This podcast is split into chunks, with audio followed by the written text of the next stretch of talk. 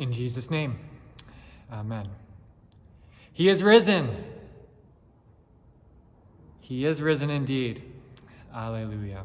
Well, have you had a chance? Were you able to kind of ponder, think about that question I asked at the beginning? Were you honest? Did you ask someone uh, that you're with, if, if you are with someone, how competitive are you? I, I should have made it clear that I'm, I'm not just talking about like how competitive do you get over a game of Yahtzee or Monopoly or Uno or pick up basketball in, in the driveway, right? Because the, the truth is that there is so much more to be competitive about. in, in life, for the super competitive among us, like everything is a competition, right? Our, our careers, our finances, our relationships, our social media accounts, right? And we're, we're constantly, we're constantly keeping score. I, I really think, though, that uh, all of us, e- even those of us who aren't as competitive, we, we all want to win at life. Uh, no one, no one wants to look back on their lives at the end of it all and, and to think to themselves that they had lived a, live a life of defeat or that they had lost, right? We would all like to consider ourselves winners. And, and that doesn't mean that like we're competing against someone in life, right? Like that we have to win at the expense of someone else who has to lose. But we just all would like for ourselves to come out on top, to, to, to consider ourselves winners.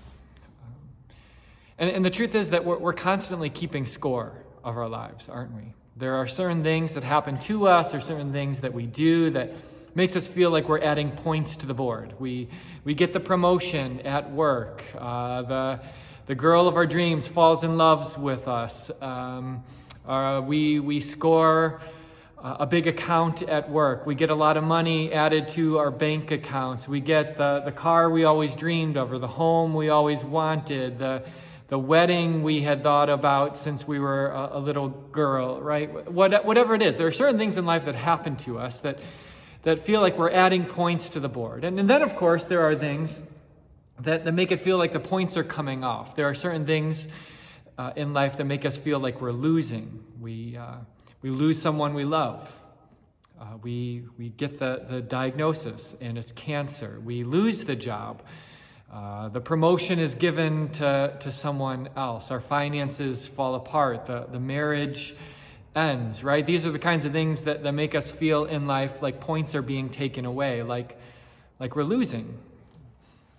I, I think that that's how the, the women who we met at the tomb of Jesus today must have felt, right? They must have felt like, like they were losing like like the points had suddenly come off of the board because i mean think about where they're at their their master their rabbi their their teacher their their lord their savior jesus had died and and for for the past three years it, it had felt like the points were just being added and it looked like they were winning but now suddenly everything had fallen apart and here they were at, at, at his grave right? And, and there's no starker image of defeat than a tomb, right? All of us can, can kind of kid ourselves that everything is great and that we're winning at life for, for a while at least. We, we can hide our defeats. But when you're standing at, at a grave, like these women were, there's, there's no denying it, right? There's, there's, there's no more clear image of defeat than a tombstone.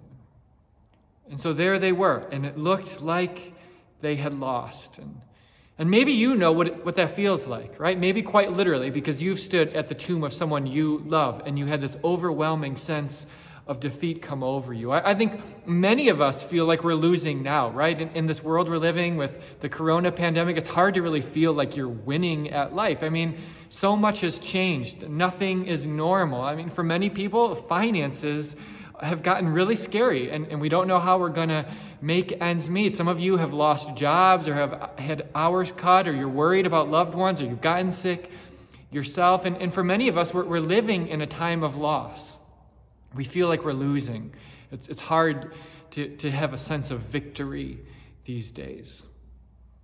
And, and you know, when, when it feels like you're losing and when it looks like defeat is assured, that changes how you live, doesn't it? Right? Uh, let me try to explain.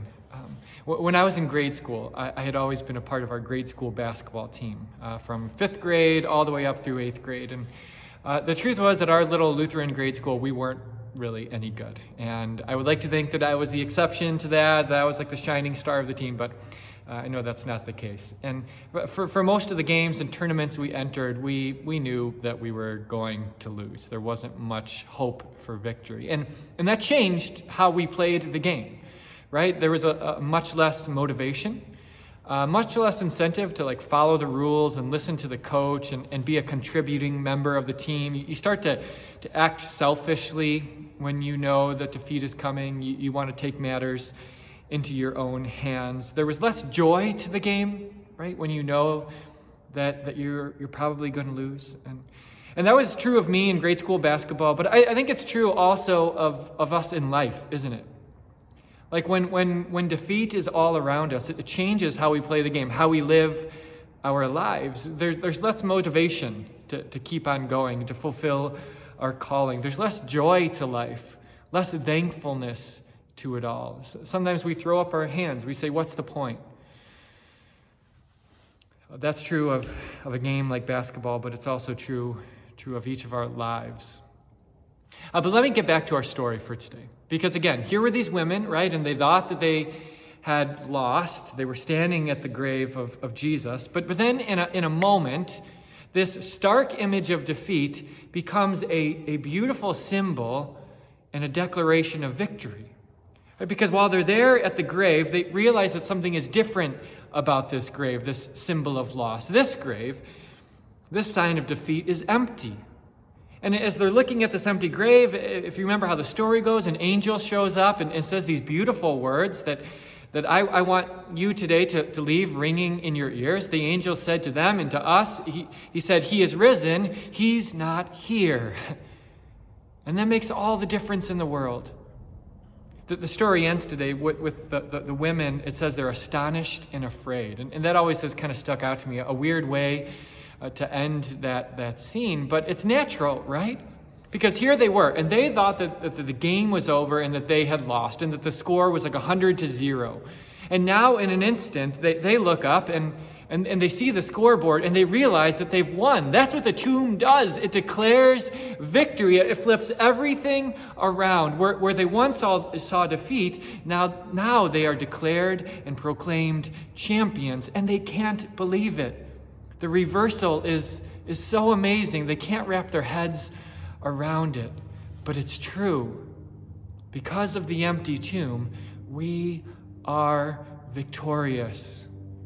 And that was true for the women, but dear friends, it's also true for you. No matter what the world says in these days, these troubling days, no matter what your, your bank account says to you, no matter what the news forecasters say to us, we are victorious. The tomb declares you to be a champion. And that changes things for us. It really does. Uh, if, if, I could give you another basketball analogy, and I'm sorry for all the, the sports today, it's usually not like that. But uh, some of you might be aware, I, I have been watching and, and, following along with this for a while, that there's this new basketball documentary coming out.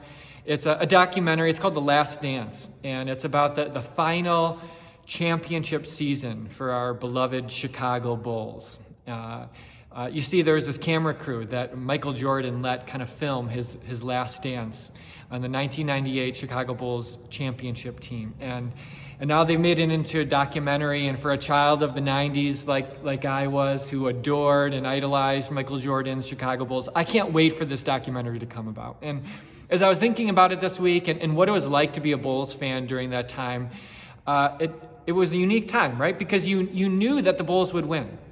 Like, no matter what the scoreboard said at any particular point in the game, and no matter how dire things looked, you just knew in the back of your mind that Jordan was going to pull something out and they were going to be victorious, right? And and, and being assured of that victory, it, it changed things for, for us as fans, for everyone who watched those teams, right? First of all, because victory was always in the bag and you knew it was coming, you didn't worry, right? No, no matter what the game looked like, you didn't worry. You, you knew they, was, they were going to win. And, and the second way it changed uh, us as fans is you didn't have to fight for your team, right? You, you didn't have, like, have to prove it to someone that the Chicago Bulls were the best. There was no doubt about it. You didn't have to come up with a bunch of facts and figures and statistics on why the Chicago Bulls were the best basketball team in the world. Everyone knew, right? It was just taken for granted. You didn't have to worry, and you didn't have to fight as a Bulls fan because victory was assured. And that was true of being a, a, fan of the Chicago Bulls in the 90s, but it, it's also so true of us as Christians today. Victory is ours. There is no doubt about it. The tomb declares it. You are a champion which, which means those very same two things. You don't have to worry. Despite what the world says around us, we know our future. We know that because Jesus rose, so will we. We know that our brokenness will be made whole. We know that our sickness will be healed. We know that our death will become life. We don't have to worry about today or about tomorrow because we know what Jesus has done, which tells us what he will most certainly do bring about a resurrection in our own lives and life everlasting. We don't worry, but we also don't have to fight. Dear friends, you don't have to fight and scratch and claw your way to victory because it is given to you as a gift. The way that we have been keeping score in, in life for, for many of us, although we know better, right? The way we've been keeping score by, by collecting dollars and cars in the driveway and bigger homes and promotions at work and likes on social media, right? Those, those things lie to us all of the time. And, and, and they're not accurate and they're exhausting. But the gift of the tomb and that declaration of victory means we don't have to fight to win anymore. It is ours in Jesus, pure gift. Dear brothers and sisters, this world so often tells us we're losing, especially now. But I assure you, the empty tomb assures you that you have won. And in Jesus, you are victorious. In his name, amen.